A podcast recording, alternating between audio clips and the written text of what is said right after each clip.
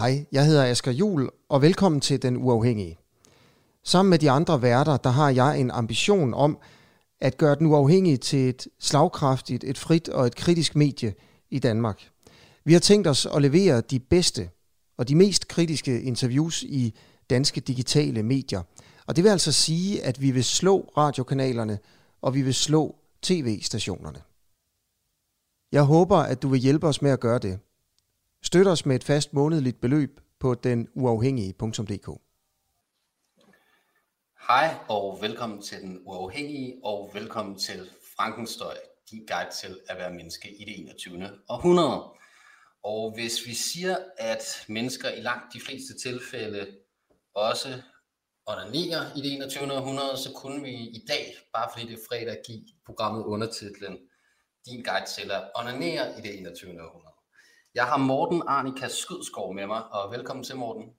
Tak.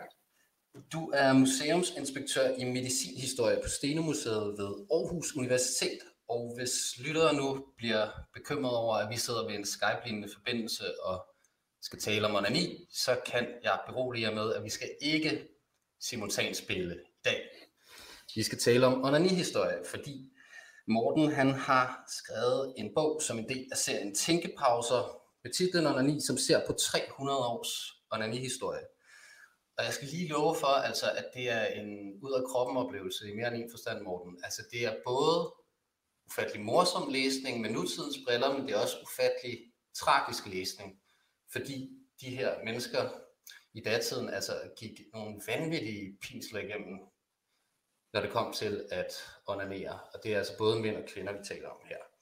Øhm, planen er, at, at vi i det her interview gerne vil sende lytteren på en rejse øh, igennem onani-historien, øh, årstal for årstal, ryg for ryg. Øhm, men først så har vi lige nogle indledningsvise spørgsmål, som, som måske lige kan give lidt overblik. Og jeg skal huske at sige til lytterne derude, at øhm, de skal være velkommen til at stille spørgsmål til Morten undervejs. Øhm, så skal vi fyre den af, Morten? Ja, det gør vi. Fedt. Altså, jeg, jeg hæftede mig lidt ved, at du i slutningen af din udgivelse skriver, at du bliver følelsesmæssigt berørt, når du bliver spurgt om emnet for din tænkepause. Og jeg tænker bare, hvorfor det? Ja, det er et godt spørgsmål, fordi jeg har arbejdet med onani øh, efterhånden i øh, over 10 år. Øh, men det gør jeg. Altså, øh, jeg går ikke, jeg blærer mig ikke med min øh, nye bog, selvom jeg er helt vildt glad for den. Øh, og jeg kommer altid sådan, ja, hvis jeg siger, jamen jeg har jo skrevet en bog, og det er jo om et lidt specielt emne og sådan noget, og det, det kan jeg ikke lade være med at blive ved med at sige, selvom jeg holdt foredrag om den, og skrevet om den, og undervist øh, i emnet. Øh, og jeg tænker, at det handler jo, altså menneskets seksualitet, det er vi jo privat omkring, og, øh, og en af de mest tabuiserede områder inden for seksualiteten er onani, og det, øh, og det kan jeg ikke komme ud over. Det sidder simpelthen i min krop, øh, det kan jeg ikke snakke mig ud af, og det, øh, og det er jo derfor, at onani jo ikke er øh, det første emne, hvis man skal bryde isen til en middagssamtale og ligesom gøre sig til over for sin borddame. Altså onani, det er øh, en anden rang seksualitet, og, og det, ja, det kan vi snakke videre om, hvorfor den er det. Ja, altså nu fik du mig faktisk lige til at tænke på, på skabelsesberetningen, altså hvor, øh, hvor Adam og Eva jo også bliver, bliver pinlige over deres nøgenhed. Så, så, så, så man kan sige, at, at, at den en eller anden form for pinlighed over noget, der er meget intimt, det har dybe rødder. Ja, altså, ja, og der er stadigvæk, øh, og måske med god grund jo noget pubertetsværelse, pornofilm over onani, ikke, som jo gør, at den, den er bare ikke lige så fin som parsex. Øh, og det er jo synd, fordi øh, det er jo for de, stort set øh, de fleste menneskers vedkommende, eller for mange menneskers vedkommende jo det første møde med seksualiteten. Øh, så der er mange, der er god grund til at, at at bakke lidt op omkring onanien, havde jeg sagt. Ja, og altså, vi tager på den her rejse fra, øh, ja, for faktisk nærmest over 0, og så, og så frem til i dag, og til sidst så kommer vi også til at snakke om sådan øh, synet på onani i dag, og om det stadig er et tabu og sådan noget. Men hvis vi lige bevæger os lidt hurtigt videre med de indledende spørgsmål, så, så, så kunne jeg tænke mig at starte med at spørge dig om, sådan, Hvordan startede øh, interessen for onani som forskningsområde for dig? Jamen, jeg skrev, altså da jeg lavede det som et fint øh, ord hedder en, en phd projekt altså sådan treårigt universitetsforløb, der øh, skrev jeg om 1800-talslægen Ole Bang, som var kongelig livlæge og professor ved Københavns Universitet, og virkelig en af de store læger i starten af 1800-tallet.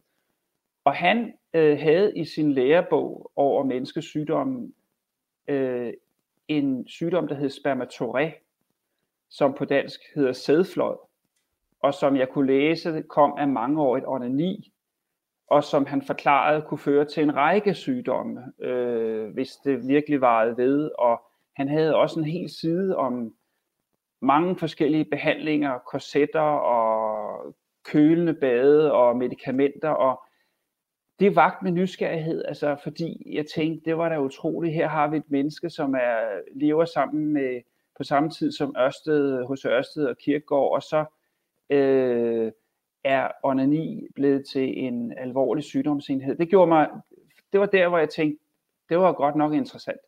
Mm. Ja, og hvis, og hvis, vi lige, hvis vi lige skal tease lidt for, for den rejse her, vi skal ud på, så skriver du i indledningen til din bog, at onanin har en dramatisk historie. Altså kan man helt kort opsummere, hvad det er, der gør øh, onanins historie dramatisk? Jo, men det kan man godt, fordi at da onani-kampagnen begynder, øh, i begyndelsen af 1700-tallet, der øh, kommer kirken på banen og udnævner onani som noget samfundsskadeligt, øh, en dødssynd, som man for enhver pris skal undgå. Og ikke så længe efter, så kommer lægerne også på banen og siger, at onani, mangeårig onani, kan føre til en lang række af sygdomme, en svækkelse af kroppen, øh, tab af sanserne, blindhed og en, andre, alle mulige sygdomme i organerne. Så, så fra to fronter bliver onanien, øh, om man så må sige, øh, ja, beskudt i 1700- og 1800-tallet. Og det er, som vi vil komme ind på, dramatisk, fordi vi taler jo også om noget, som vi i dag vil sige er naturligt, og som jo vi også ved har været praktiseret af unge mennesker i 1700- og 1800-tallet. Mm. Ja, og så, og, så, og så sidste spørgsmål, inden vi går i gang. Altså, øhm, nu læste jeg en artikel på nettet, jeg tror det var Dagens Medicin, hvor, hvor, hvor du blev tituleret Danmarks førende onaniforsker. Jeg, jeg, jeg, jeg, også lidt i relation til det første spørgsmål der. Altså, hvad, hvad tænker du, når du hører sådan en titel? Ja, men det er jo meget sjovt. Altså, øh, nu er der jo nok ikke så mange af dem, så det er nok ikke så svært at blive nummer et. Men altså, øh, jeg, jeg, jeg synes, at det er et interessant emne, altså fra øh, altså om menneskeseksualitet og, og, og så en særlig form for det. Så, så jeg synes, altså jeg er glad for at, at få lov til at kunne fortælle om, om det, som jeg har fordybet mig i. Så, så det er helt fint. Helt klart. Yes, jamen altså, øh, nu starter vi i det andet århundrede efter Kristus, og vi starter hos den øh, græsk-romerske læge Galen. Øhm, kan du ikke gøre os lidt klogere på, hvad han tænkte om onani, og hvad, hvad synet på onani generelt var i antikken? Jamen, dengang er der altså ikke tegn til, at onani har været øh, udnævnt som noget farligt og noget forbudt.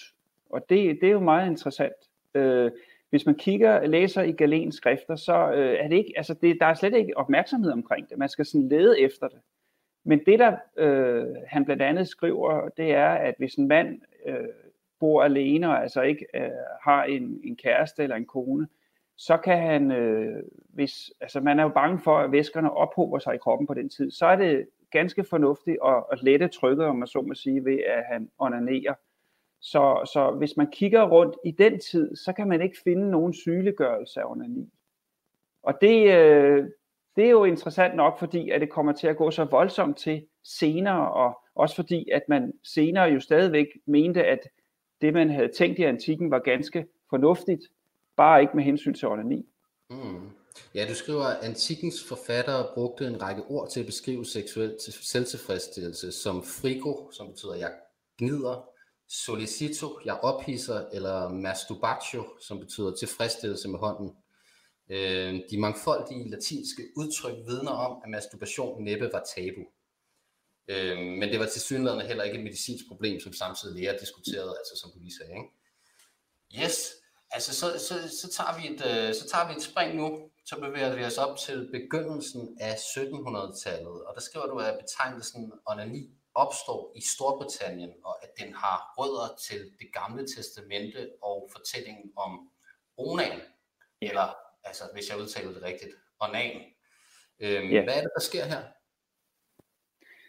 Jamen, hvis vi lige skal starte med det gamle testamente, så er øh, jo fortællingen den, at Onan, øh, at hans far beder ham om at gå i seng med svigerinden Tamar, fordi broren er død, og fordi slægten skal føres videre. Og det, det ved Onan ikke. Han øh, spilder sin sæd på jorden, som det hedder. Og det, øh, og det straffer Gud med døden. Øhm, så der kan man sige, at på det tidspunkt er Onan knyttet til afbrudt samleje. Det der så sker i starten af 1700-tallet, hvor Onans søn bliver navnet for onani, det er, at man knytter den der antihelt fra Bibelen til masturbation. Og det, øh, og det er jo, kan man sige, det er starten til, til øh, kirkens øh, sådan korstog mod onanien, at de knytter masturbation til en antihelt i, øh, i Bibelen. Mm. Ja, altså hvilke... Hov, oh, nu kom der lige en uh, forsinkelse i lyden her. Nå. Øhm, jamen spændende, altså, og, og hvilke ord brugte vi så, hvis vi var også over til Danmark, øh, om, hvilke ord brugte vi i Danmark om onani på den tid? Jamen, da, man, da det bliver et problem, øh, og man begynder at skrive om det i Danmark der i slutningen af 1700-tallet, der har vi navne som Ronans søn, øh, selvbesmittelse, altså det, at man smitter sig selv med en sygdom, og, øh, og også de hemmelige sønder, ikke? altså nogle sønder, som øh, altså, man, man forbryder sig mod Guds vilje, ikke? og man gør det i det hemmelige. Så de mm. tre øh, betegnelser er meget udbredte. Yes, og nu skal vi så til 1715, og vi skal til London. Og der bliver udgivet et anonymt tidsskrift ved navn Onania og the Heinous Sin of Self-Pollution. Og altså heinous, det kan man oversætte til forbryderisk, altså en forbryderisk synd. Øhm, hvorfor er det her tidsskrift betydningsfuldt, Morten? Jamen det er fordi, at det er det skrift, der starter det hele. Det er et lille skrift på, på 60 sider, hvor øh, som sagt, det tager udgangspunkt i fortællingen om Onan, og jo beskriver, at onani jo i princippet er værre end hår, fordi at det øh, forhindrer forplantningen. Øh, og hvad det hedder, gør måske, at folk ikke gifter sig. Så og man citerer en engelsk præst, øh, Richard Cabell, for at sige, at, at onani er en hemmelig form for mor, fordi at øh, sæden går til spilde, og der bliver ikke født nye generationer af, af børn, og så, så der bliver virkelig, øh, altså onani bliver øh, skældt ud og øh, gjort til en dødssynd på meget alvorlig vis. Mm. Øh, og ja, derudover, ja. Ja, der ja, står øh, onani, onani øh, altså det her tidsskrift forklarer med apostlen Paulus ord, at den, som bedrev onani, ville ende i søen, som brænder med ild og svovl. Øhm, og hvis man skal, ja. altså i, i, i Dantes guddommelige komedie, der, der, der er helvede delt ind i ni, ni koncentriske cirkler, øh, og, og jeg har faktisk, jeg har faktisk lige stået den frem og, og fundet ud af, at, at søen, øh, som brænder med ild og svovl, det er den 8. Øhm, femte grøft i den 8. cirkel, hvis nogen skulle interessere sig for det. Men det er altså, altså man bliver inddelt efter, hvor, hvor, hvor meget man har syndet. Så den 8. cirkel, det, det er ret dybt nede i helvede, man ender, skulle jeg lige helt så sige her. Øhm, der, var, der var lige en bror, der havde skrevet, at min lyd var lidt lav, men din var fin. Øh, så jeg håber, det er blevet bedre. Jeg har lige prøvet sådan lidt at fikse med den, mens øh, Morten snakkede her. Øh, ja, og Morten, altså du fortsætter endelig. Ja, Øhm, når man altså, det, der gør onani interessant, det er jo så, udover at man gør det til noget syndigt, så, kommer, så starter der det, det medicinske også. Det vil sige, at onani bliver også knyttet allerede i den bog til forskellige sygdomme øh, hos både mænd og kvinder. Øhm, og det andet, som gør bogen interessant, det er, at den udkommer så næsten øh, hvert år øh, i op til 1530'erne eller, eller 1730'erne senere, og bliver tykkere og tykkere, fordi der tilføjes måske opdigtede bekendelser fra øh, mænd og kvinder om, at de har onaneret. Øh, og det bliver altså, efterhånden bliver den jo over 200 sider lang, og, og sælger sikkert også på grund af de læserbreve, som man jo, ja man kunne kalde det for en tidlig læserbrevskasse, ikke? I en tid, hvor, hvor seksualitet var tabuiseret, og hvor man ikke måtte udgive bøger om det, og hvor man kunne øh, havne i retten, hvis man udgav bøger. Men, men med onanien som, ligesom som ramme, så blev det lige pludselig tilladt at i tale sætte noget, som ellers var tabuiseret. Og det vil sige, at, at det, giver jo, det bliver lige pludselig en selvforstærkende proces, at man udnævner onani til noget syndigt, og så er der en masse, der bekender det, og endnu flere, der læser om det, og bogen sælger og sådan noget. Så, så man kan sige, det der lille skrift, onanier, får det der øh, onani-problem til at vokse og blive et offentligt emne i Nordeuropa i begyndelsen af 1700-tallet. Ja, og altså, altså styrken ved, ved anonymitet, at man kan sende de der læsebreve også. Øhm, så hvis vi bevæger os til 1767 nu, øhm, og nu er vi altså i Danmark, så, øh, så, så skal vi snakke lidt om Christian den 7. Og ham har vi på billedet her. Øhm, altså, du skriver på et oliemaleri af Christian den 7. fra 1767 poserede den unge konge med scepter, guldkår og hamelinskåbe med slæb. Under det fantastiske ydre gemte sig i midlertid en spinkel krop, som bekymrede det danske hof. Hvad var det, der øh, bekymrede Morten? Hoffet vidste godt, at Christian den 7. altså allerede fra barns ben havde onaneret dagligt. Øh, at man kaldte hans uheldige vane. Øh, man, man kaldte det ikke, det var jo meget, man ville jo ikke sige det rigtigt, vel? Og ja, her har du citatet, ikke?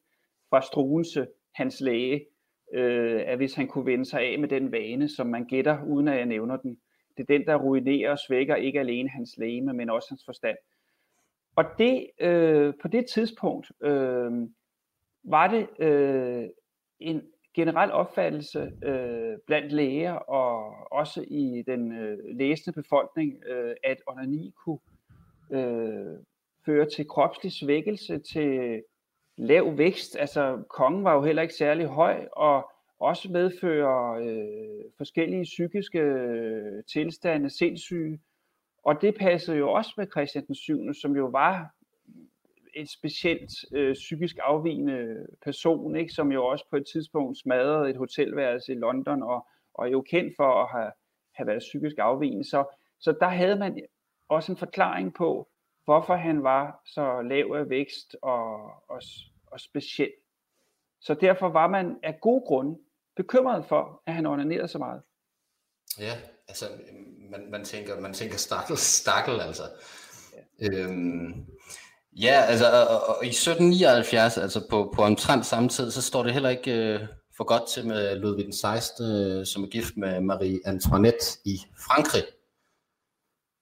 Nej, altså, og det handler jo om, at fordi at man at onani nu var noget, som var et velkendt lægevidenskabeligt problem, som kunne føre til impotens og infertilitet, så var det ikke lige pludselig længere kun kvindens problem, når der var et ufragtbart ægteskab. Og det var øh, ægteskabet mellem øh, øh, Marie Antoinette og, og Ludvig.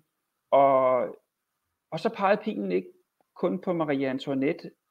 Nej, det blev også antydet, at måske skulle man kigge på, på kongen og hans øh, onani, øh, som jo også sådan blev, der blev antydet i sådan lidt øh, satiriske øh, skrifter og sådan noget, at kongen han øh, måske øh, ikke kunne præstere det store i øh, ægteskabssengen.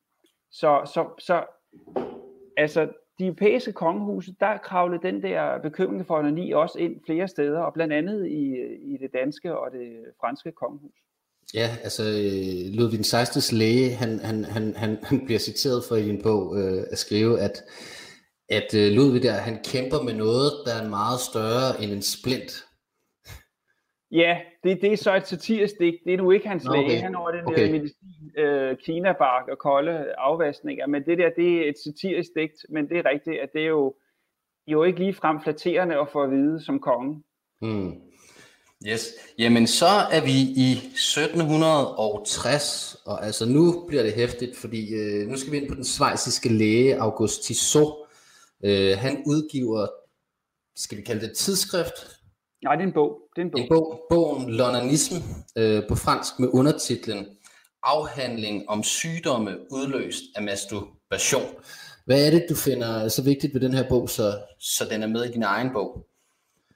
Jamen det, altså Tissots bog er lige så øh, epokegørende som Onania, fordi at det øh, bliver, øh, det er en, bliver en medicinsk bestseller, som bliver oversat til en række sprog. Den bliver skrevet af en øh, kendt populær medicinsk forfatter i Europa på det tidspunkt. Tissot havde lige udgivet en bog om koppeinokulation, altså øh, kopper var jo en voldsom epidemi på det tidspunkt. Og, øh, og han kommer øh, som en klog, øh, velskrivende europæisk læge og skriver en bog om noget, han siger er et stort medicinsk problem, som er overset, og som det er vigtigt, at læger og befolkning og forældre er opmærksom på. Og, øh, og det bliver en bestseller. Og det er også en, som er så overbevisende øh, medicinsk, at lægerne er nødt til at tage den alvorligt øh, hvor man kan sige, at onania var øh, sådan meget religiøst, og et, som medicinsk set ikke var specielt øh, godt, og Tissot kritiserer også onania, og han, og han altså, Tissot siger, jamen, onani, det hører til på den medicinske banehalvdel. Det er ikke et religiøst problem, det er et medicinsk problem. Og det argumenterer han for øh, grundigt i bogen. Øh, altså et af hans berømte øh, sådan videnskabelige argumenter er jo, at tabet af en del sæd svarer til tabet af 40 dele blod. Og det var jo en tid, hvor, hvor, man, hvor blod jo var en, en værdifuld væske. Ikke? Så, og så med den argumentation forklarer han jo en række tilstande, der kan opstå af, af onanien, ikke? Altså fordi det fører til svækkelse, fordi man taber den der koncentrerede væske, som jo skal skabe livet i kvindens livmor. Ikke? Altså sæden var jo en, altså man tænkte jo meget i kropsvæsker på den tid, og det er også vigtigt at have med. Øhm, og tabet af sædvæske, jamen det var farligt. Øhm, og det andet så, øh, som Tissot gør, det er, at han også knytter øh, øh, onani til nervesystemet, hvor han øh, forklarer, at, at ikke bare sæd, sædtabet, men også de erotiske fantasier, som ligesom fylder det, den, den unge, det kan føre til slaphed og svækkelse i nervesystemet. Øh, så det er ikke, det er ikke bare, så, så man kan, det kan føre til kramper og lammelse og epilepsi. Og, så han, øh, det, det er et vigtigt medicinsk skrift om onani, som lige pludselig tager scenen Mm. Så det er, det er et vigtigt skrift for at forstå, hvad der kommer bagefter. Ja, og altså den der, øh, altså de tror jo på det, de siger. De, er jo ikke, de mener jo ikke, det er jo ikke på den måde manipulation, vel? Nej, altså øh, man kan jo sige, øh, altså der er nogle af de populære medicinske skrifter, som følger efter, hvor man kan måske have en mistanke om, at forlæggeren har gerne har ville sælge mange bøger og hvor der, om man så må sige, bliver skruet meget op for retorikken. Men Tissot, øh, tror jeg, har haft et ærligt ærne, og han, og det er jo meget interessant, at han bliver også overvældet over interessen for emnet, fordi i, øh, i en senere udgave, der skriver han jo i foråret, at nu, nu vil han frabede sig enhver form for henvendelse, fordi, som han skriver, at hvis han skulle svare på alle de breve, han fik fra bekymrede øh, forældre og unge mennesker, så kunne han bruge al sin øh, medicinske lægetid på at besvare breve. Så ja. det vil han gerne frabede sig. Så, så, øh, så jeg tror, at Tissot har ikke været, altså han har været et ærligt ærne, han har været bekymret over det der tab af kropsvæsker, og, og har så startet noget, som han nok ikke havde vidst øh, ville blive så voldsomt. Yes, og jeg viser lige et billede af ham her. Øhm, og faktisk så er det her billede lidt interessant. Øh, det kan være, at der er nogen, der kun hører det her som podcast, men, men, men, men de han har nogle, nogle ringe under øjnene, og, øhm, og det skal vi også komme ind på senere i udsendelsen, om, om nogle særlige kendetegn, hvor, hvor man kan se, hvem der er onanister.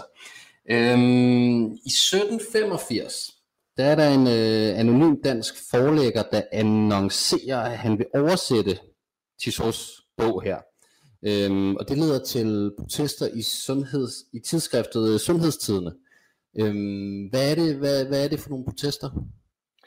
Jamen det er øh, professor i medicin, Johan Clemens Tode, som øh, skriver en, øh, et debatindlæg, øh, hvor han på det instantiske anmoder forlængeren om at opgive sin, øh, sit forhævende om at ville udgive Tissos på. Og det, øh, og det er meget interessant, fordi Tode han skriver hele den der artikel, uden at nævne ordet onani. Han skriver hele tiden om det unævnelige. Og det handler om, at han, han er bange for, at Tissos bog vil gøre øh, sprede onanien mere, end det vil forhindre det. Øh, og det handler om, at, at han ikke er så begejstret for Tissos bog. Han synes, den går alt for meget i detaljer med at beskrive øh, ja, onanien. Han har nogle sygehistorier, som, øh, som toget ikke bryder sig om, blandt andet om en urmager, som jo onanerer tre gange om dagen, og ender med, han ender med at blive syg og dø af det. Ikke? Men, men toget er bange for, at, at, at unge mennesker, som måske slet ikke kendte til onani, lige pludselig vil opdage, hov, det var der måske, det er da egentlig meget interessant, det kendte jeg slet ikke til. Så, så han vil ikke have, at bogen bliver oversat. Ja, og det kan man altså... sige, det lykkes han med, at den bliver ikke oversat. Der mm. kommer så nogle andre bøger, og dem vil vi vende tilbage til, men, men Tissos bog, den kommer, noget terapi kommer vedhæftet en anden bog, men den bliver aldrig oversat til dansk. Og det kan man også se i, i altså den bliver jo også for, øh, forbudt at udgive i Frankrig af, af den katolske kirke, og i Spanien, der modsætter øh, man sig også en, over, en oversættelse, så, så øh, den, den giver masser af debat og ikke, bliver ikke oversat i alle lande.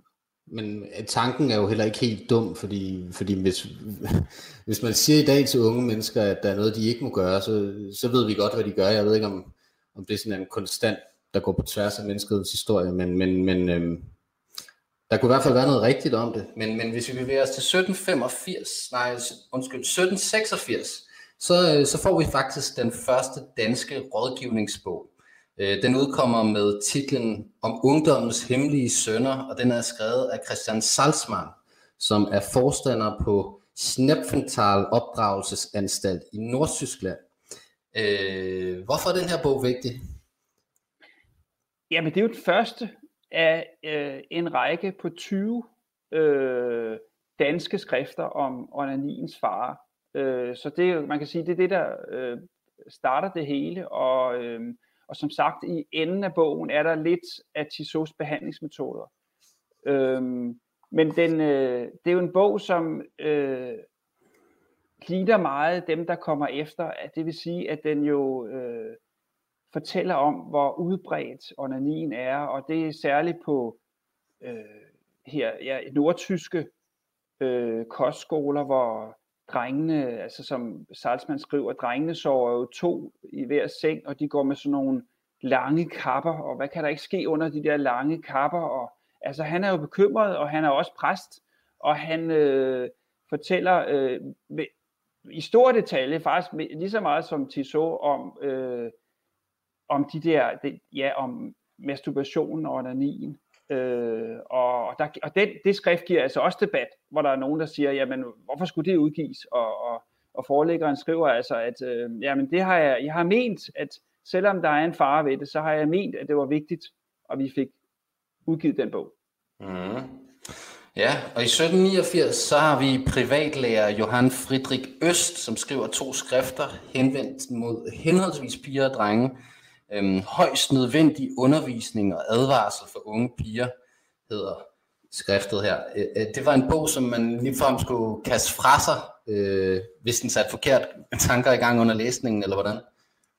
Ja, men det var det der dilemma, som var øh, i onanilitteraturen, at, som forfatterne også godt vidste, at, øh, at de jo også i tale satte det hemmelige. Og derfor var der de der, øh, man kan sige, de vaccinerede også mod kritik øh, fra, fra dem, som synes, at onanilitteraturen var problematisk.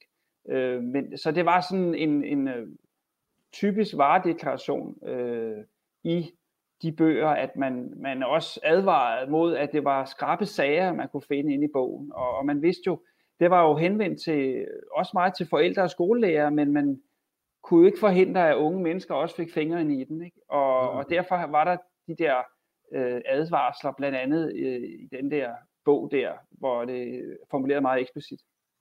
Ja, og det er altså noget af, en, af, en del af nyheden, som vi læste i din bog, det er også øh, at, at se, hvordan mange af de her titler er, er skrevet.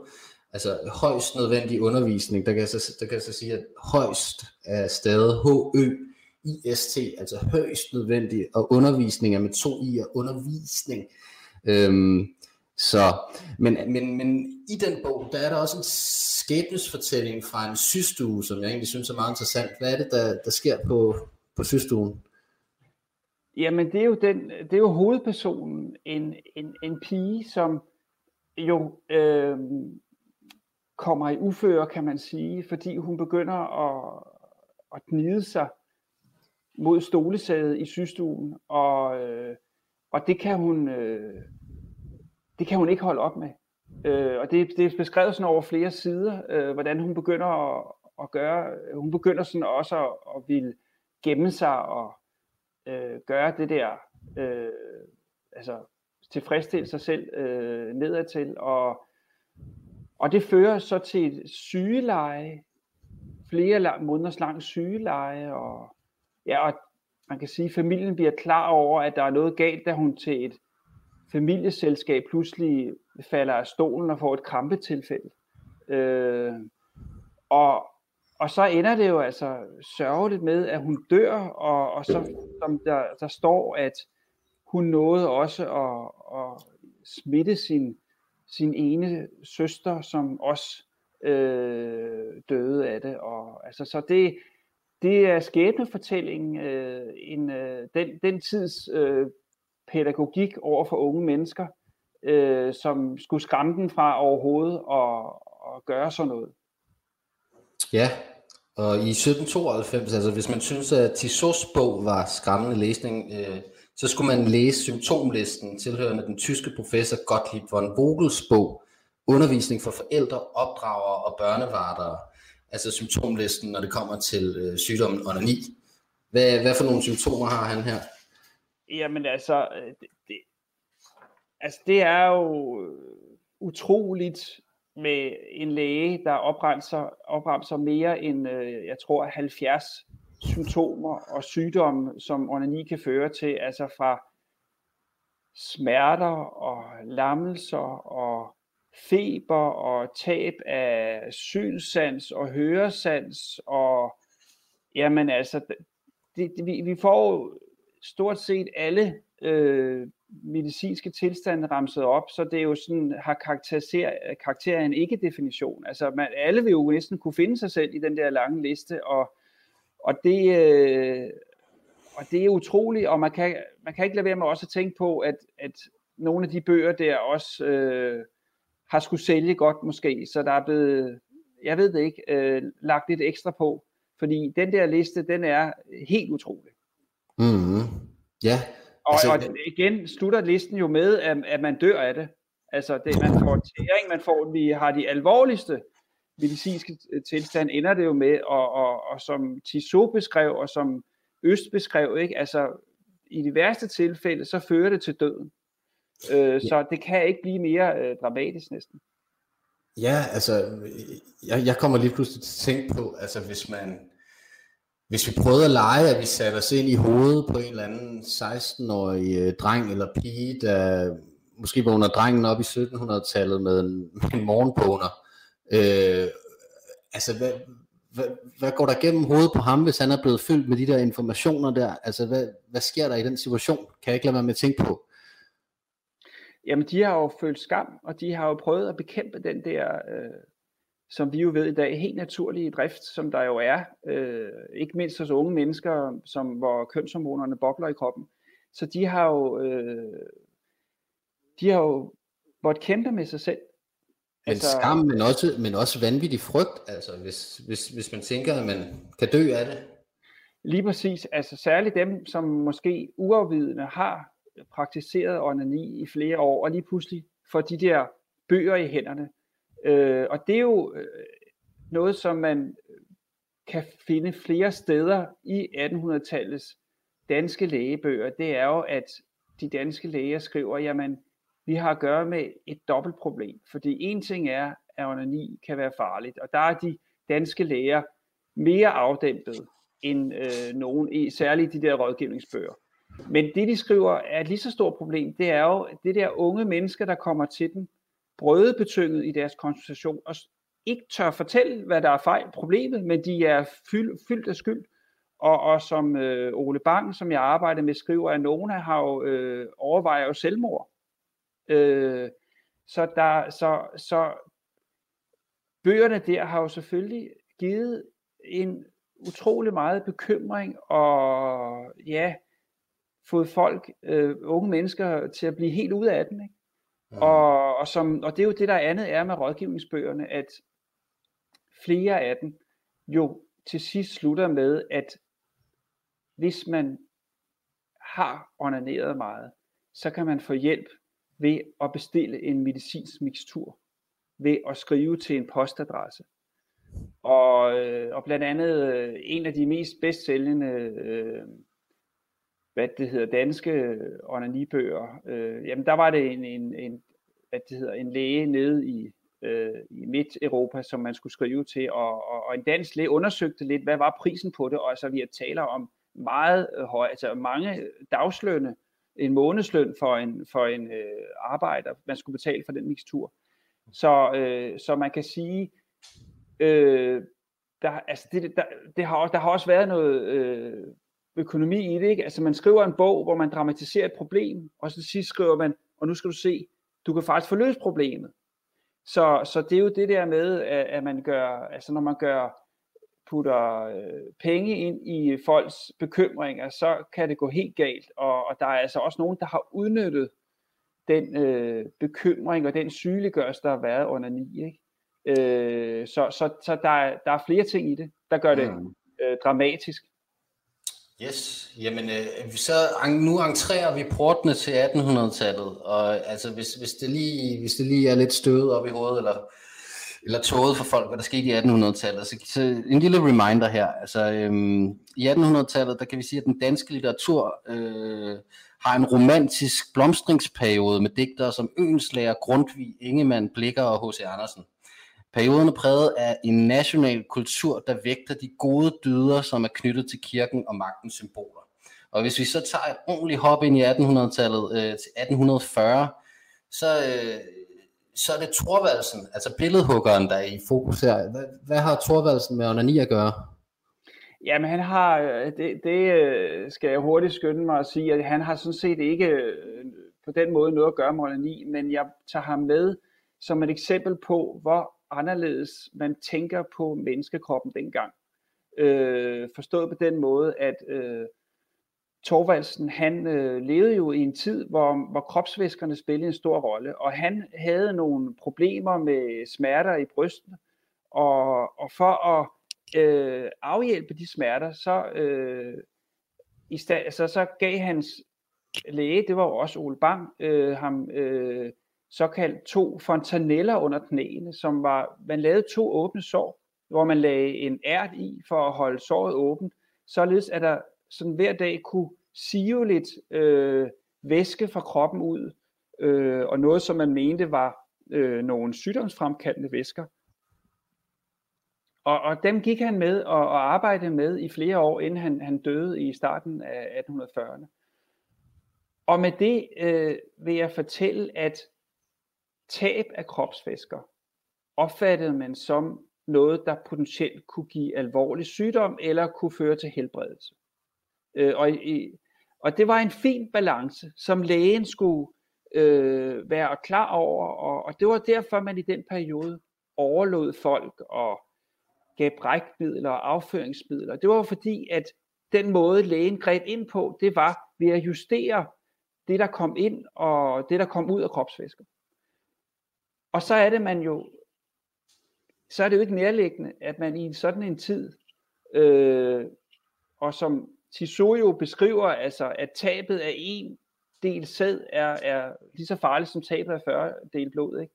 at så er det jo ikke øh, så svært at forstå eller at leve sig ind i, at lægerne bliver bekymrede for unge mænd eller kvinder, de taber jo også en væske, øh, når de onanerer. Øh, at, at lægerne bliver bekymrede for det der tab, der måske sker 3, 4, 5 gange om dagen. Øh, så, så Torvaldsen han kommer ind som en forklaring på, hvor anderledes læger dengang tænkte på kroppen. Ja, ja. Øh, altså Torvaldsen på ærben, kun et H.C. Øh, Andersen eventyr måske. Ja. altså H.C. Andersen er faktisk den næste, vi skal ind på. I 1834, altså der er han 29 år gammel. Øhm, og han har lidt mere øh, han har lidt mere direkte erfaring med onani, øh, er der i hvert fald tegn på. Hvad er det, hvad, hvad er det der sker med H.C. Andersen på det her tidspunkt? Jamen, hvis jeg lige læser op fra H.C. Andersens dagbog, han skriver i 1834 på en rejse i Italien. Kamp med mig selv. Er det virkelig en synd at tilfredsstille denne mægtige lyst? Da lad mig bekæmpe den. Men mit blod brænder, i drømme koger mit hele indre. Og det er jo meget interessant, fordi det, øh, det H.C. Andersen beskriver, det er jo hans lyster, hans drifter, som øh, han prøver at bekæmpe, i stedet for at følge den.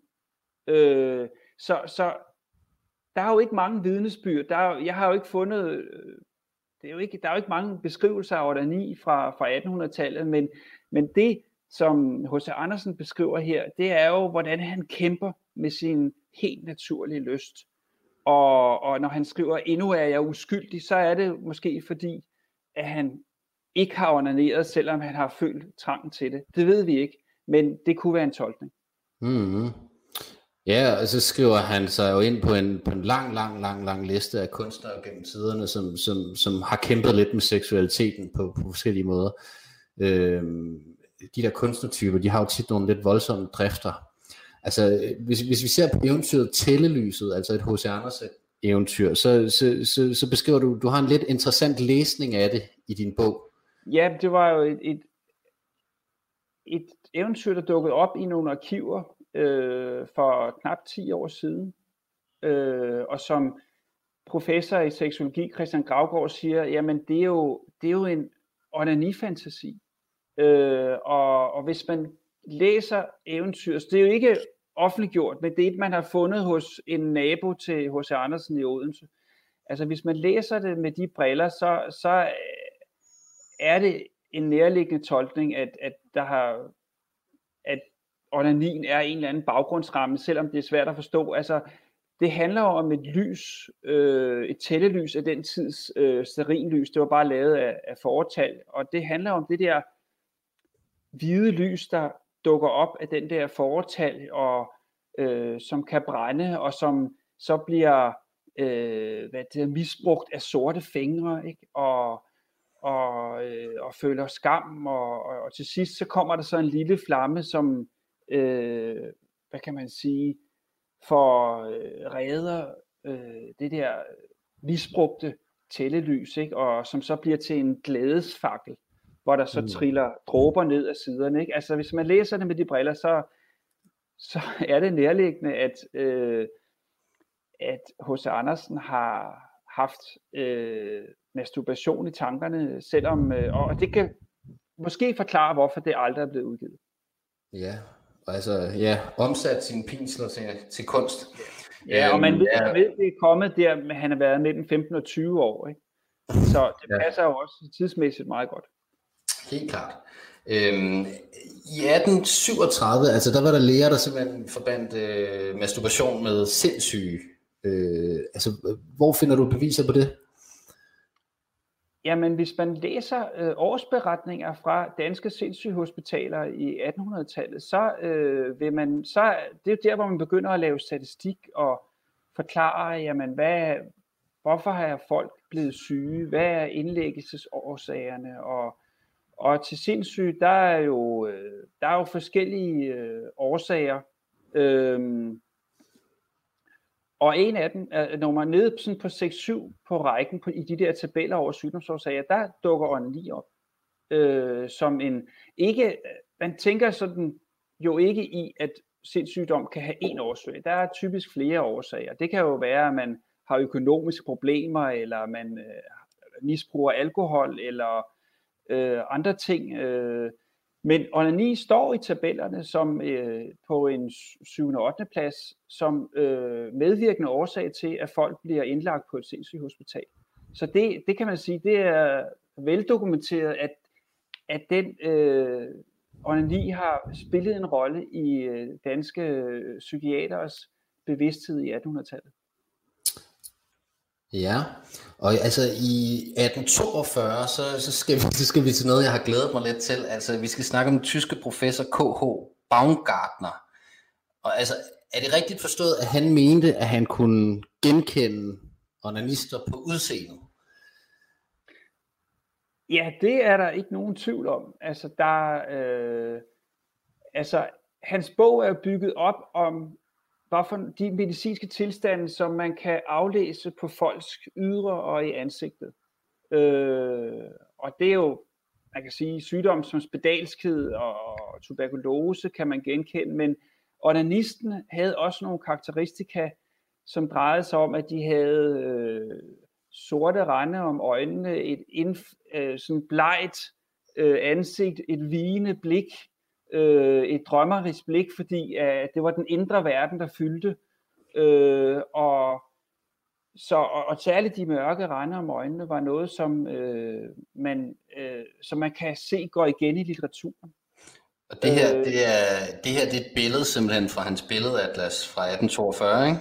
Af en mandlig onanist. Ja, og der kan I jo se de mørke rande om øjnene, det fjerne blik, ikke? Den der unge mand, som er blevet helt optaget af sine øh, indre seksuelle fantasier, og som jo øh, er på en farefuld færd, ikke? fordi det kan have alvorlige konsekvenser. Øh, men det er, og det er et fascinerende billede, fordi det, det, det bliver ikke mindre dramatisk af, at man ser øh, den der unge onanist afbildet. Mm. Ja, du skriver også, at hans, øh, Hans kollega Johan Riedel forklarede, at de unge øh, masturbanter kunne have en ejendommelig gang, hvorpå man kunne kende dem på gaden. Øhm, yeah. Og den yeah. førnævnte Tissot der, øh, han, han, han, han beskrev, at piger kunne have en tendens til at blive krumrykket, yeah. hvis de onanerede for meget. Ikke? Ja, vi må heller lige rette os op her, øh, hvad det hedder. øh, ja, og det er jo, øh, og, og så kan man sige, at ikke nok med, at de unge har været tynget af, at de måske uafvidende har onaneret. De er også gået og været bange for, at de skulle blive genkendt på gaden og lægen. Ikke? Og det gør det jo ikke bedre, vel? At de har, øh, så har de jo følt endnu mere skam. Ikke? Og de har, for hvad har andre ikke kunne, de har kunne genkende, de har kunne se de unges onani på kroppen, ikke? i ansigtet. Så ja, det er utroligt.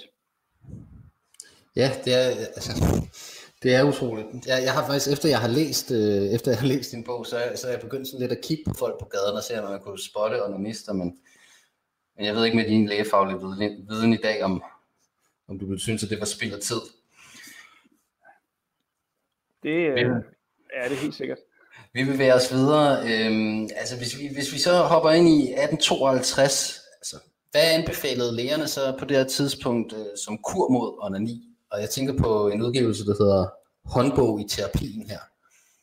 Jamen, det er jo Bangs øh, lærebog til øh, danske læger og medicinstuderende, hvor han, øh, altså, lægemidlet kinin, kinin havde man givet længe, og, øh, men, men de kolde afvaskninger øh, er også vigtige. Altså det der med at køle kroppen og altså køle kønsorganerne. Bank foreslog, at man kunne nedsænke testiklerne i isvand, og, og man kunne også sprøjte øh, isvand ind i øh, kvindernes vagina, øh, for ligesom at, at forhindre blodtilløbet, som jo gjorde, at, at de unge begyndte at røre sig dernede. Ikke? Så, så kølebehandling er en klassiker. Øh, og så var der også, kan man den også... Vil også den vil også virke i dag, vil jeg tro. Ja, den. jamen helt sikkert. Det, det er ganske udmærket, ja. Øh, og så beskriver Bang også, øh, uden at vi ved, om de har været brugt i Danmark, og hvor meget de har været brugt, men han beskriver også forskellige korsetter, som øh, altså en, som kunne forhindre sådan, at den unge lagde sig på ryggen, øh, altså man, øh, og, og, og husrådet, altså, og at de unge skal sove med hænderne over dynen, er jo en klassiker. Øh, de skulle jo ikke øh, de skulle ikke få fingrene ned forkerte steder, og, og hvis vi tager den der, den anden bog med den lange liste, øh, af den berliner lægen, så beskriver han også, så har han billeder af nogle bandager, hvor man ligesom har bundet den unges arme op til kroppen, så de ikke kan komme ned til skridtet, når, når barnet sover. Øh, så der var bandager, der var medicin, der var kolde afvaskninger, der var øh, mange øh, forslag til behandlinger. Ja, og så vi har lige en bruger her, øh, Manda, der har skrevet, tror stadig, man kan genkende dem på andre under øjnene den dag i dag, mig selv inklusiv. øhm, han er så anonym, ser det ud til. Øhm, yes, jamen altså, så i 1862, og det ligger lidt op af samme emne, altså der var nogle læger, der havde et møde i Præstø Amts Lægeforening øh, om behandlingen af masturbation. Altså, hvad var det, de talte om her? Jamen i det hele taget, altså det der er interessant, det er, at de har en hæftig debat om behandling af masturbation, og det synes jeg i sig selv er interessant, altså fordi der er vi oppe i den periode, hvor, hvor man begynder at sige, jamen spørgsmålet er, hvor farligt onani er. Altså der kommer blandt andet nogle tyske undersøgelser, som viser, at unge mænd, som har det, der hedder spontan sædafgang to gange om ugen, at de, har, de kan være sunde og raske. Så man, det er der, hvor man begynder at så småt at betvivle masturbation og hvor farligt det er. Og, man bliver, og en dansk læge, som har beskæftiget sig meget med det, siger, altså han tror ikke på, at man kan, at det fører til dødelige medicinske tilstande. Øh, mm. så, så det i sig selv, at der er en hæftig debat, synes jeg er interessant stadigvæk i det, på det tidspunkt. Og det, der giver debatten blandt andet, det er, at den ene læge, han foreslår, at man at til de der øh, frustrerede unge mænd, øh, jo måske kunne overveje, at de fik besøg hos en fruentimmer, altså en prostitueret, og det, øh, det, gjorde, det mente de andre læger, at det var nok noget af det øh, værste, man kunne foreslå, fordi man kan jo ikke opfordre til hår.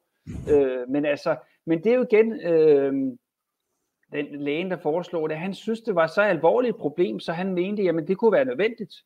Øh, og ellers så har vi jo en beskrivelse af de der blandt andet øh, øh, ætsende behandlinger, altså man kunne føre et kateter ind i urinrøret og ætse, øh, så man, øh, hvad det hedder, forhindrede øh, ja, onanien, og altså der, det er sådan nogle ret øh, stærke behandlinger, som bliver taget i brug, og som er tankevækkende.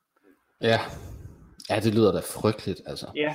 Øhm, det her billede, øh, er lidt spændende. Altså, der er nok mange, der kender forfatteren Herman Bang. Nu er vi i 1880, og han udgiver romanen Håbløse Slægter. Altså, hvad er det, vi ser på billedet her? Jamen, det er en satiretegning af Herman Bang, øh, som jo lige har udgivet sin debutroman. Selvbiografiske byroman, debutroman, hvor han jo beskriver en ung mand med en lidt speciel seksualitet. Han har øh, i kærlighed til en ældre kvinde, og øh, han klæder sig sågar i kvindetøj. Øh, og altså, den, øh, den eotik, der er i bogen, er for meget, og det gør, at den bliver øh, altså beslaglagt af politiet. Øh, den bliver censureret, den må ikke udkomme. Øh, og det er det, som tegningen her viser øh, en Herman Bang med nedbøjet hoved, med bogen i venstre hånd, og så har han jo altså sin højre hånd liggende sandsynligvis i skridtet, og han, hvis man lægger mærke til det, har han også de sorte rande under øjnene, så han er jo både skildret som en forfatter og som en masturbant, øh, og øh, der bliver virkelig gjort krig med, med Herman Bang der. Øh, og det man skal tænke på som en sådan underliggende lag, det er jo, at Herman Bang, øh, hans øh, bedstefar var Ole Bang, som vi har snakket om, som skrev håndbogen i terapien og sådan noget. Så Så han har, Herman Bang har også godt vidst, øh, hvad der har været for prøvet at fortælle med den tegning der. Det har han været helt klar over. Ja, og øh, i 1886, der har, vi, øh, der har vi en udgivelse, der hedder Psychopatia Sexualis. Øh, og den, du skriver, at den var med til at skabe en sejlivet myte eller forbindelse mellem onani og homoseksualitet. Og det er jo altså også øh, vigtigt at nævne i de her tider. Øh. Jamen altså, Kraft Ebing øh, skriver jo sådan et, et, et, på den tid, et, det der bliver til et standardværk over øh, seksualitet, over menneskets seksualitet. Og, øh, og Kraft Ebing, han, øh, han mener jo, at, at seksualiteten jo skal foregå mellem en mand og kvinde og har et forplantningsformål. Altså det er hans sådan, grundtanke. Og så er han optaget af de mange afvigende former for seksualitet, som kan opstå, og som han kalder perversioner og perversiteter.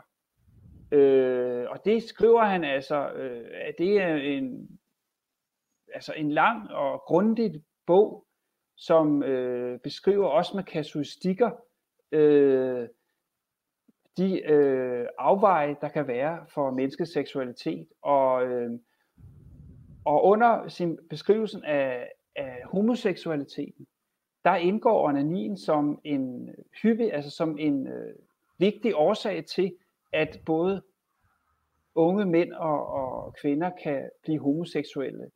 Der, der, op, der sammenkæder han altså masturbation med homoseksualitet. Ja. Og det bliver, øh, selvom øh, når vi når ind i starten af 1900-tallet, at Kraft Ebings bog, om at så må sige, ikke længere øh, har så stor betydning, så, så den der sammenkædning af onani og, og homoseksualitet, den består altså et godt stykke op i 1900-tallet, øh, som også er noget, unge mænd føler, bliver er bange for, øh, bliver homoseksuel, fordi jeg onanerer. Og det, øh, det er en myte, som øh, består i, øh, ja, i øh, lang, lang tid. Mm. Ja, så altså hvis man, hvis man i den her periode har været homoseksuel og haft en normal kønsdrift, og altså lyst til at onanere, så har man vel, man har vel ikke syntes, at man var et helt normalt eksemplar af homo sapiens, eller hvordan? Nej, og, og, man, altså, og, og sådan nogle tanker var øh, Herman Bang jo præget af. Altså han var jo øh, en offentlig kendt øh, homoseksualist, som det hed. Ikke? Øh, og han skriver jo sådan et, et medicinsk testamente, ikke? hvor han jo øh, han opsøger jo læger på grund af hans trang til at være sammen med andre mænd, og, og han er selv, altså han opfatter sig selv som et medicinsk tilfælde. Øh, og han har jo begyndt jo også sin ungdom på en kostskole, på Sorø Kostskole, hvor, hvor øh, der, det kan man i hvert fald øh, tolke, det, det er ikke svært at tolke fra hans erindringer, at der har man også onaneret. Øh, så øh, i Herman Banks øh, egen selvforståelse, der har øh, han opfattet sin egen seksualitet som et øh, medicinsk tilfælde. Mm. Ja, og vi har vi, vi entrerer nu 90'erne, øhm, og nu begynder det at gå lidt hurtigere. Øhm, men, men, men i begyndelsen af 90'erne her, der kunne vi godt snakke lidt om, altså hvilken betydning fik Freud og den østriske læge Wilhelm Reich for synet på onani? Ja, altså nu er vi der i starten af 1900-tallet. Mm. Øh, altså, øh, hvor, hvor Freud jo udgiver nogle meget berømte essays om... Nej, 1900-tallet. Jeg sagde ja, 1900-tallet. Ja, ja, starten af 1900-tallet, der udgiver Freud nogle berømte essays om, om barnets seksualitet, hvor han skriver, øh, at det er helt naturligt, at børn har en seksualitet. Og så kan vi jo sige, nå ja, men det var øh, helt nyt, fordi at det den øh, læger og, og øh, hvad kan man sige, medicin har været ment tidligere, det var, at barnet skulle ikke have en seksualitet. Øh, og hvis den blev vagt til live for, for tidligt, så var det farligt. Og derfor var onani farlig for børn. Så, så, så Freud siger, barnet har en seksualitet. Det berører sig. Øh, det, hvad kan man sige, stimulerer sig selv øh, i de såkaldte eogene zoner, som kan være kønsorganerne ved anus, øh, munden, Øh, altså, og, hans, og, det, og det sidste er, at han siger, jamen det er lige så naturligt som at, at klø sig på maven, eller klø sig øh, et eller andet sted. Så, så Freud, han øh, kommer som en, igen som en medicinsk autoritet, og siger, onani er naturligt. Og det er en milepæl. Mm. Freuds, øh, fordi Freuds lærer efterhånden, som vi kommer op i øh, 20'erne og 30'erne, så begynder øh, hans værker at blive oversat til andre sprog og også til dansk efterhånden, og han får nogle efterfølger, Wilhelm Reich, som jo er bosat i København i en periode, og som jo også har et helt andet syn på menneskeseksualitet, og, og jo prædiker, at det er jo vigtigt, at børn onanerer. Man må jo ikke undertrykke seksualiteten. Det kan føre til sygdom, og, og, og det er jo interessant, fordi lige pludselig så har man en læge, som siger, jamen det, det er farligt, hvis børn ikke onanerer. Og det er jo, så bliver problematikken lige pludselig vendt på hovedet, og, og, og det kan man så også øh, sige, det er måske lidt for meget, fordi det er jo ikke, man bliver jo ikke nødvendigvis syg, hvis man ikke onanerer, men, men der går, går Reich jo over i den anden grøft. Så, så øh, Freud og Reich øh, er vigtige for øh, det, der at onani efterhånden bliver opfattet som noget naturligt, hvilket sådan sker i, i Danmark i 30'erne, blandt andet med, med tidsskriftet Sex og Samfund, som jo kommer i, i store oplag, og hvor der jo på sort på hvidt står, at jamen det er naturligt at ordinere, det skal man ikke være bange for. Mm. Ja. Ja, jamen altså, så i 1948, der har vi en øh, amerikansk vepseforsker. Øh, altså man kunne godt spørge, hvad har en vepseforsker dog med onani at gøre? Ja, det er jo sikkert også tilfælde, men han er jo, øh, han er jo biolog og optaget af, af dyrs og her insekters øh, liv og seksualitet. Øh, og det sted, hvor han så arbejder, så begynder han så også at fatte interesse sådan med en biologs briller for menneskets seksualitet. Og i gang sætter nogle store undersøgelser, altså i tusind, altså han undersøger først tusindvis af amerikanske mænds seksualitet, som han udgiver, og bagefter øh, tusindvis af amerikanske kvinders øh, seksualitet. Øh, og som virkelig, som, og som er øh, faktisk forholdsvis tørre statistiske værker, men som ikke mindre, ikke desto mindre ender på New York Times bestsellerliste, fordi at han jo går ind med videnskabsmandens systematik og beskriver noget, som ingen har vidst noget om. Han beskriver, hvor hyppigt, ja, hvis du tager onani, hvor hyppigt amerikanske mænd og kvinder, de onanerer, øh, hvor hyppigt de har sidespring, øh, og, og, og hvis vi bliver ved onanien, så også øh, hvem der bruger, hvad, hvad for nogle ting, man kan onanere med, hvor øh, kvinder, hvad kvinder kan bruge, og hvad mænd kan bruge, og, og altså det bliver... Hvad var det for nogle ting? Ja, men det var jo forskellige genstande, øh, ja, altså, øh, hvad det var af flasker, eller hvad man nu ellers skulle bruge, alle mulige forskellige ting. Øh, og mændene var der jo, brugte primært hånden. Øh, mm. Og det man, men det man overordnet kan sige, fordi det, altså, onani-historien er bare en lille bit del af det, det, det som er det vilde ved øh, Kinseys værk, som jo gør, at det bliver også oversat til dansk og en række sprog, det er jo, at lige pludselig beskriver han, hvad der foregår i de amerikanske soveværelser. Og der havde jo, hvad kan man sige, den offentlige seksualmoral jo nogle helt andre forestillinger om, hvad der foregik. Altså, øh, man vidste jo ikke, at altså, homoseksualitet bliver jo også, øh, bliver jo også, bliver der også sat tal på, og det er jo, og, og, og, og som sagt, øh, sidespring, og, og alle de der øh, beskrivelser er noget, der afviger fra, hvad kan man sige, den ægteskabelige seksualitet, det er jo en torn i øjet på, på den herskende moral i USA. Mm. Mm-hmm.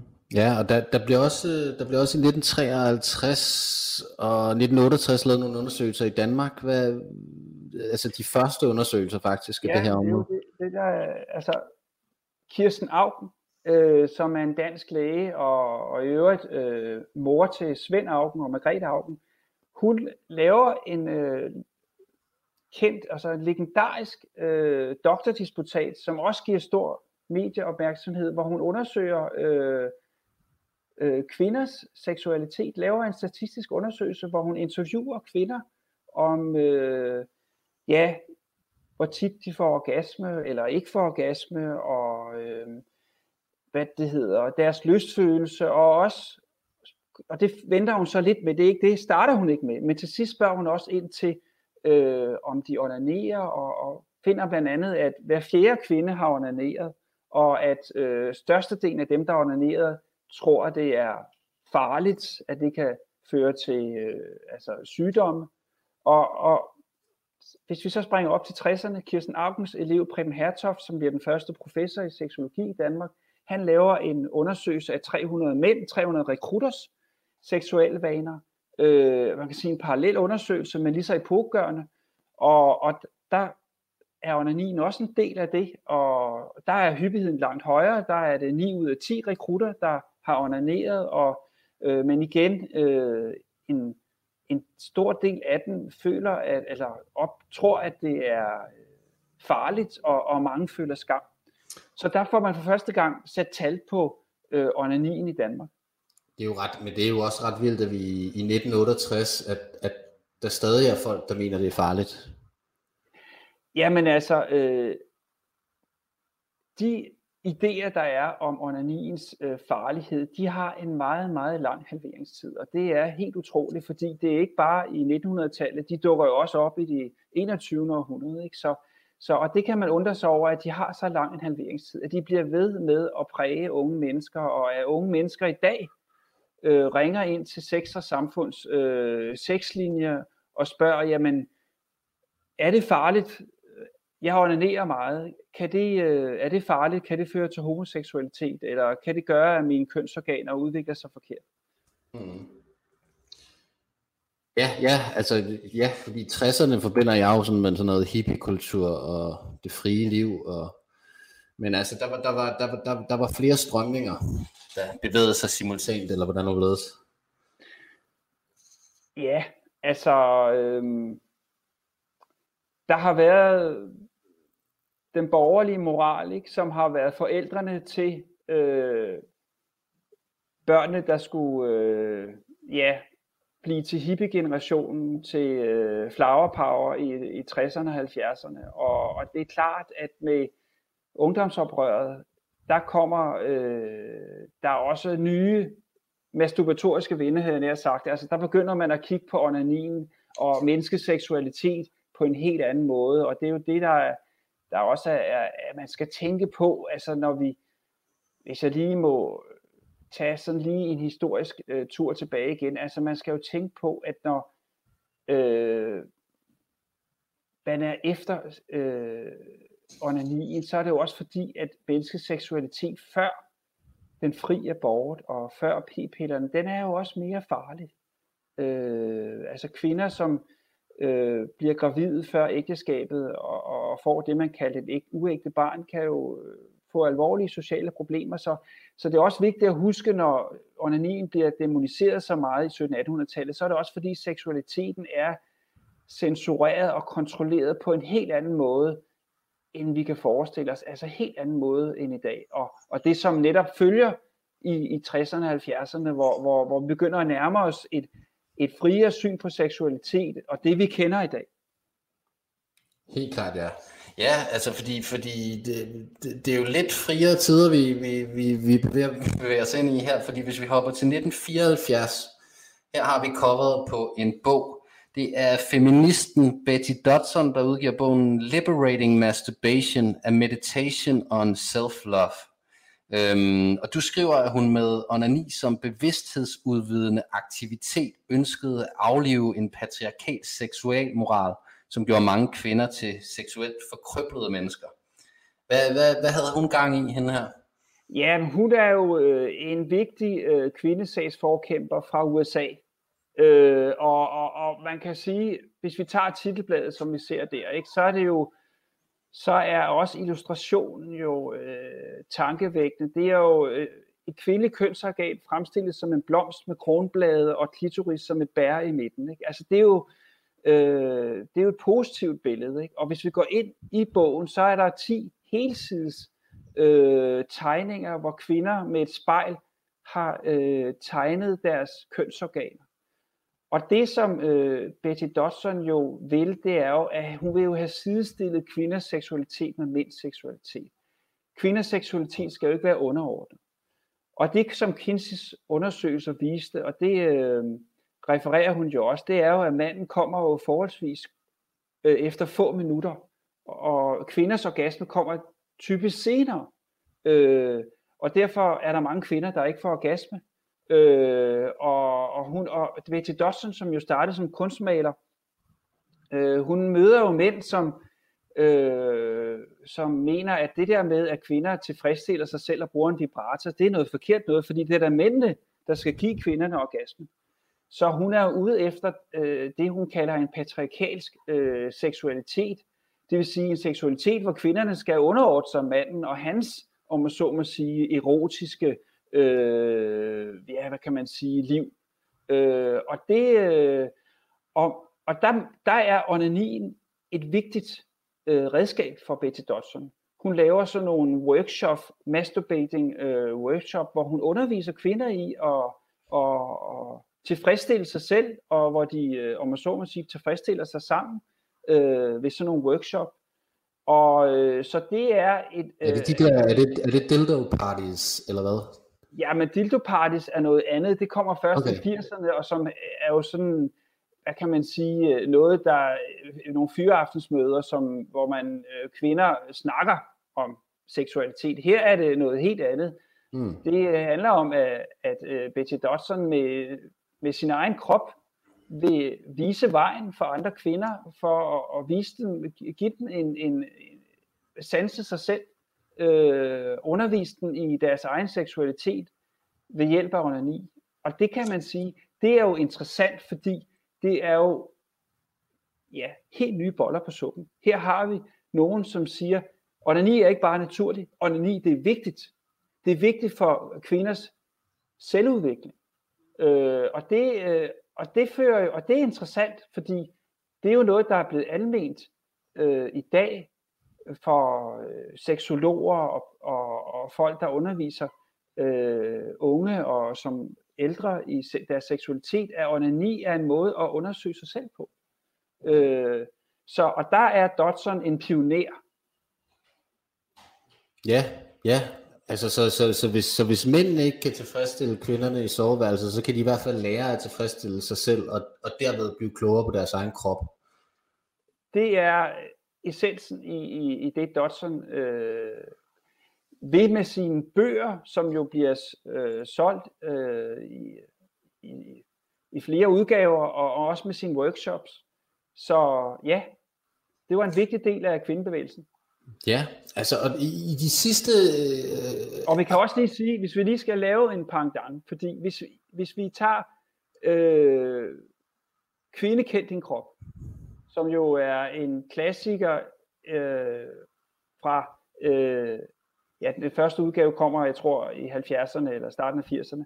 Øh, den beskriver jo også onani som noget naturligt, og en, en vigtig øh, måde at, for kvinder at lære sin seksualitet at kende på. Ikke? Så, så Dodsons bøger får også nogle danske øh, pangdanger, og, og, og den, den vi kender, og som jo også udgaves i dag, det er Kvinde din krop.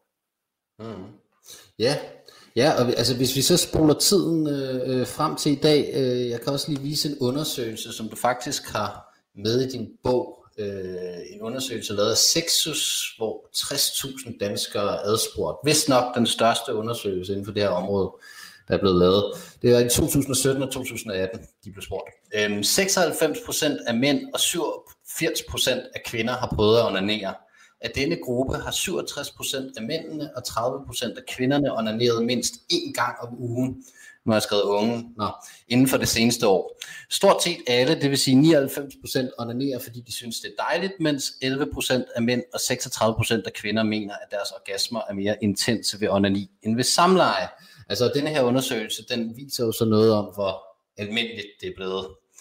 Altså man, man får nærmest fornemmelsen af, at, at dem, der så ikke onanerer i de her undersøgelser, det er folk, der af forskellige grunde ikke er i stand til måske. Ja, eller ikke har ville om indrømme det.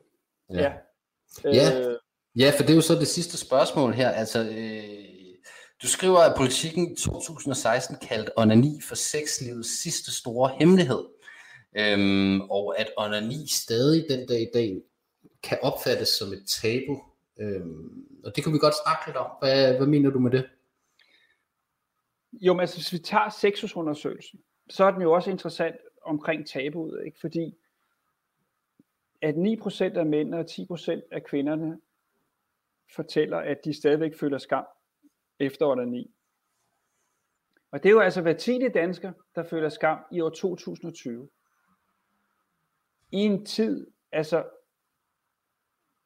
sandsynligvis har der ikke været mindre onaniforbud øh, end i dag. Altså, sandsynligvis har vi ikke følt mindre skam, og stadigvæk føler 10% skam.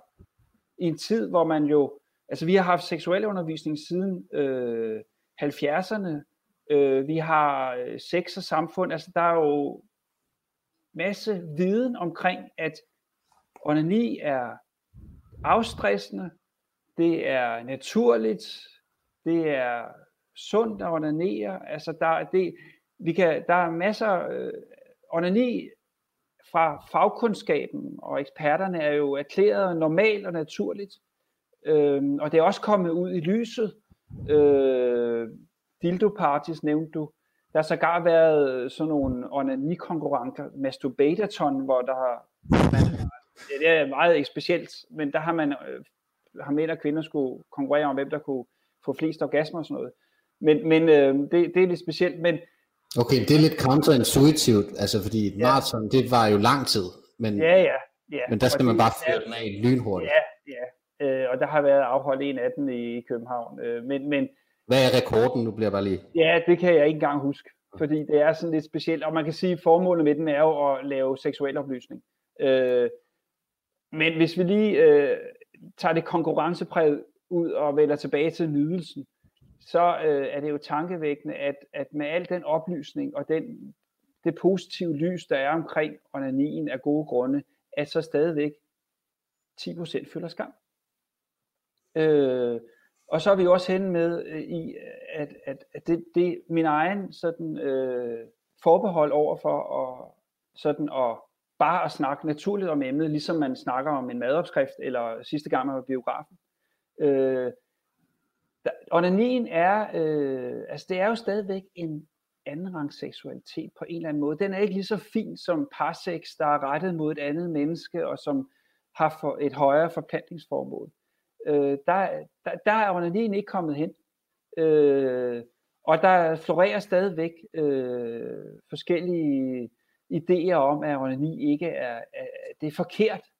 Øh, og der kan man sige, jamen hvorfor det? Ja, altså hvis vi går til udlandet, og hvis vi går ind på amerikanske religiøse hjemmesider, så vil man faktisk stadigvæk finde onaniforbud øh, i levende liv. Øh, altså, hvor man, hvor man kan læse om, at det er ikke noget, man skal gøre. Og det er ikke godt. Så, så på den måde kan man sige, et, et, at udlandske hjemmesider kunne nære sådan nogle tanker i Danmark. Øh, men jeg tror lige så meget, at det handler om, at, det, at, at øh, Ja, vi, kan også lige sige, vi kan også lige sige, at Dalai Lama han faktisk var i København i 2015, hvor, hvor, hvor Radio 24 tror jeg spurgte ind til hans syn på onani, øh, hvor han hakkede sig lidt frem, men, men, men, men, men, men var modstander af det altså. Ja, ja, ja. Øhm. Jo, jo, og øh, så, så onaniforbud findes i, øh, i, øh, i religiøse øh, miljøer, og, og også i, det ved jeg fra en, en seksolog, jeg har snakket om, det øh, trives også, eller findes i øh, indre missionske miljøer øh, i Jylland, og øh, så, så man kan sige, onanin er ikke øh, kommet fri endnu. Altså, vi kan ikke bare øh, fejre øh, solosex som noget, der ligesom øh, er frigjort og, og som er en naturlig ting. Det, der er stadigvæk en skygge, der hviler ind over onanien desværre, og, og den, øh, så på den måde er Onanins historie heller ikke færdig endnu. Den, øh, den bliver stadigvæk skrevet. Øh, der er stadigvæk nogen, som øh, mener, at onani øh, ikke er naturligt, hvilket det jo burde være. Men så, så, så du mener, altså, de der 10%, skal det så tilskrives, at der er nogle, altså, øh, nogle religiøse tanker øh, fra fortiden, der, der, der også lidt lever i dag, øh, eller, eller handler det mere om det der med, at det, det er så intimt, altså det, det er ligesom yeah. en skyggeside af sexlivet, som, som man måske ikke har lyst til at blamere sig med øh, omkring til yeah, altså, Ja, hvis vi er over i skammen, så, så kan man sige, så tror jeg, at det er sådan en øh, noget, der hænger ved fra, fra gamle tider, og fordi jeg synes, man skal skælde skammen fra det private. Øh, forstået på den måde, at onani er jo noget, man typisk gør med sig selv. Øh, og det behøver man jo ikke nødvendigvis snakke med andre om. Altså, så på den måde synes jeg sådan set, at øh, altså i den der tabusnak, jeg synes ikke, der er noget problem, at man ikke fortæller sin partner om det. Fordi det har jo sexusundersøgelser, det er der også en undersøgelse, der har vist, at der er mange, der onanerer, så fortæller ikke deres partner om det. Men det synes jeg ikke nødvendigvis er et problem, fordi man kan jo godt være privat, altså vi er private omkring vores seksualitet, og man kan jo også godt tillade sig at være privat omkring sin onani. Øh, til forskel måske fra parsex, fordi der skal jo to til en dans, og der kan det jo være vigtigere, om at så må sige, at snakke om tingene, øh, hvordan den anden oplever det, og sådan. Øh, så, så det private omkring onanien, synes jeg, er helt fint. Øh, det man kan sådan stusse over, det er af skammen. Øh, og der kan man jo så, hvis vi skal sætte det for en positiv vinkel, sige, at, at den bedste kur mod skam, det er jo at i talesætte det. Det er, at vi snakker om det. Det er, at vi øh, fortæller om onani, og, og der kan man sige, at min tænkepause jo forhåbentlig bidrager til, at vi kan reflektere over onani og, og, og, og se tilbage på noget, der var dramatisk, og som heldigvis er overstået, fordi at fagkundskaben i dag jo fuldstændig har erklæret natu- onani naturligt, og, og sågar også noget, der kan være sundt og afstressende at gøre. Ja, så, ja. så vi kan jo håbe på, at det der, de der, øh, den der skam, den er faldende og forsvinder i løbet af nogle årtier. Ja, ja, men altså, jeg, jeg tror i, i sådan teaseren til det her program også, at jeg, jeg lige kom til at nævne, at du vil, øh, du vil, du vil fortælle os, at, at uh, morgenmadsproducenten Kellogg's har, har meget andet med onani at gøre. Og jeg, altså, jeg er klar over, at det vil så vil være et spring tilbage i tid. Men, men, men, men, men, men lad os give lytterne det, som vi ligesom har lovet. Så, så kan, du ikke, kan du ikke lige fortælle, hvorfor, hvorfor Kellogg's øh, er interessant i forhold til, til onani? Ja, altså det er utroligt, når man står og kigger på de der cornflakes, øh, det der morgenmadsprodukt, at det faktisk øh, går tilbage til øh, Kellogg og hans bror, som jo havde et sanatorium i USA, Battle Creek Sanatorium, i øh, slutningen af 1800-tallet, som jo var en, også en moralsk øh, højborg for den rigtige seksualitet.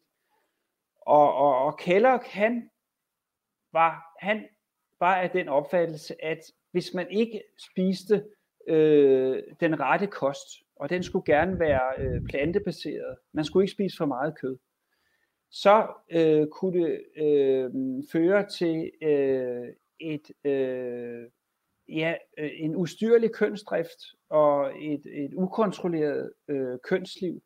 Så, så, øh, så derfor var det vigtigt, at man spiste regelmæssigt, og at man også spiste plantebaseret øh, morgenmad blandt andet. Og derfor udviklede øh, Kellogg og hans bror, øh, de prøvede sådan at, at øh, varme øh, korn op, så det sådan blev, ja, så vi kender det fra majs, det bliver til popcorn, men man kan også varme hvedeflager op, øh, og majsflager, og det eksperimenterede de med, og det blev til øh, cornflakes, som et, et, øh, et animalsk produkt, øh, som skulle indgå i det, det der værn mod en ustyrlig seksualitet, som øh, Kellogg, som jo var læge, var øh, så som et kæmpe problem. Øh, og han skrev øh, mange sider om onani i sin, sin populærmedicinske bog. Og, og et af, af, af, værnet, af værnene mod den, øh, altså en ukontrolleret seksualitet, det var, det var altså øh, cornflakes. Ja, og altså, han, var der ikke noget med, at han også hældte øh, syre på, på, på pigers øh, skeder, hvis de onanerede for meget? Og sådan? Ja, altså de, øh, altså det var måske lige, nu skal vi lige få den med detaljerne, altså han, han gik også i de alvorlige tilfælde, der beskrev han også indgreb hos drenge, som handlede om at sy forhuden sammen med en sølvtråd, hvilket jo medførte smerter ved rejsning.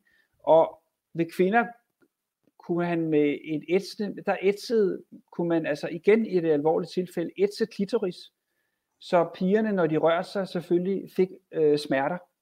Øh, så, så jo, altså på det sanatorium gik man også til nogle øh, voldsomme øh, indgreb for at forhindre unge i at onanere. Og hvad for et årstal er vi i her? Der er vi i øh, de sidste årtier af 1800-tallet. Ja, altså så det kan man i hvert fald lige tænke lidt på næste gang, man knæser lidt på nogle cornflakes eller nogle frosted ja. derude. Ja, de har, de har en øh, voldsom forhistorie.